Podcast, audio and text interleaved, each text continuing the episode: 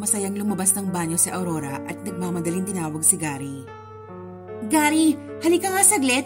Tingnan mo to. Ano ba yan? Saglit lang, may ginagawa pa ako. Halika na dito, bilisan mo! Nagmamadaling pumanhik si Gary upang tugunan ang tawag ng kanyang asawa. Tingnan mo, bilis! Abot tenga ang ngiti ni Aurora. Totoo ba to? Yes, magiging tatay na ako. Nagsusumigaw sa tuwa na niyakap ni Gary ang asawa. Teka sandali Gary, dahan-dahan lang ang baby natin. Hindi maipinta ang galak na mababanaag sa mukha ng mag-asawa. Hinawakan ni Gary ang tiyan ni Aurora at dinampian ito ng halik. Anak, magpapakabait ka sa tiyan ng mama mo ha. Kahit anong mangyari, hindi ko kayo pababayaan. Poprotektahan ko kayo palagi. Lumipas sa mga araw at linggo, lumalaki nang siya ni Aurora. Nagpa siya silang lumawa sa bayan ngayong araw at magtungo sa doktor para sa buwan ng check-up nito.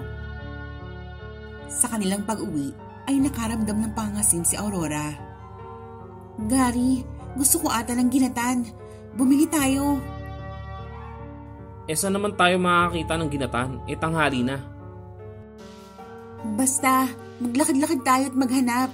Gusto namin ng anak mo ng bilo-bilo. Ikaw din. Sambit ni Aurora. O sige, umupo ka muna dyan at maghahanap ako. Mahigit kalahating oras na naglalakad at nagtatanong-tanong si Gary.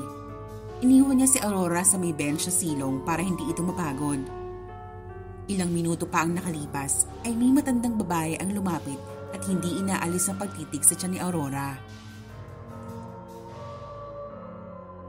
Ah, ano po yun, Manang? Naasiwang tanong ni Aurora.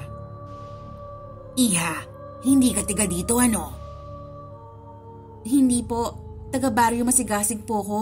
Lumawas lang po kami dito. Buntis ka? Tanong ng matandang babae na hindi pa rin dinatanggal ang pagkakatitig sa tiyan ni Aurora. Opo. Nagpa-check up lang po kami sa doktor. Ingatan mong maigi ang anak mo, Iha. Tiyak kong magiging malusog ang bata. Salamat, Manang. Asiwang tugon ni Aurora. Naputol ang kanilang usapan na humahangos na si Gary. Ay, wala talaga akong makitang ginataan. Pwede bang iba na lang? Binuksan ng matanda ang basket na kanyang bitbit at inilabas ang isang supot ng ginataan. Wow!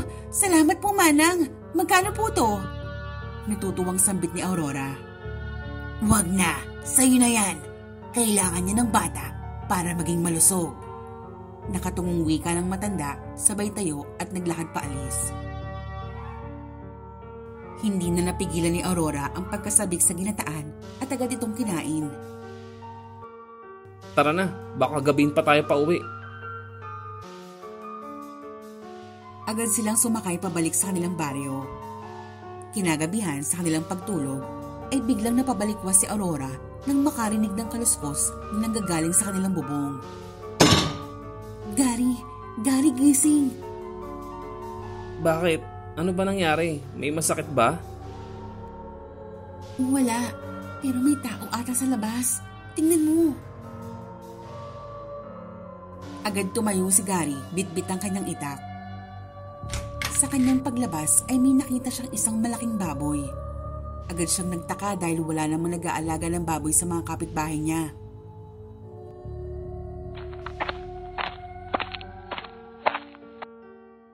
Gary, nakita mo rin ba? Tanong ni Isko na wari nagulat din nang makita si Gary.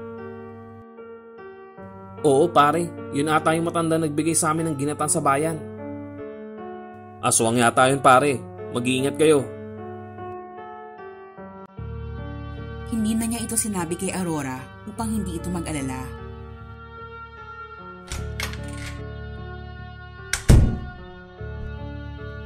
Ano? Nahuli mo ba? Wala, matulog ka na. Pusa lang yun. Tugon ni Gary na nanatiling nakamatsyag sa paligid. Nagdaan ng mga linggo nang wala namang kakaibang nangyari. Nakalimutan na rin ni Gary ang nangyari nung gabi na yon. Inaantok na ako. Matulog na tayo, Gary. Good night anak ko. Pakabait ka dyan ha. Konti na lang at lalabas ka na.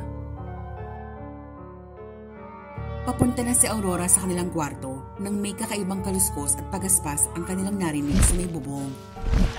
Gary, ano yun? Natatakot na sambit ni Aurora. Kinuha ni Gary ang kanyang itak at ang buntot ng pagi. Gary! Pasigaw ng wika ni Aurora sabay turo sa may bubong. Lumabas ang mahabang dila na animoy sinulit galing sa bubong. Pinutol ito ni Gary gamit ng kanyang itak. Kumuha naman ng asin si Aurora at binudbura ng naputol na dila.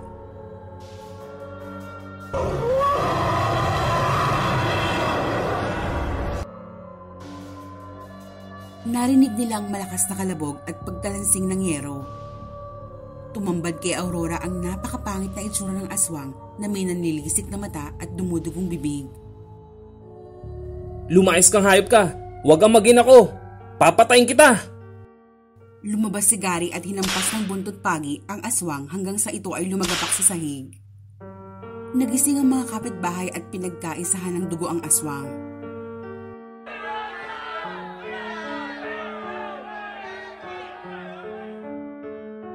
Sinubukan pa ng aswang na tumayo at nagbalik sa kanyang anyo. Ito pala ang bago nilang kapitbahay na si Isko na kalilipat lamang ng isang linggo.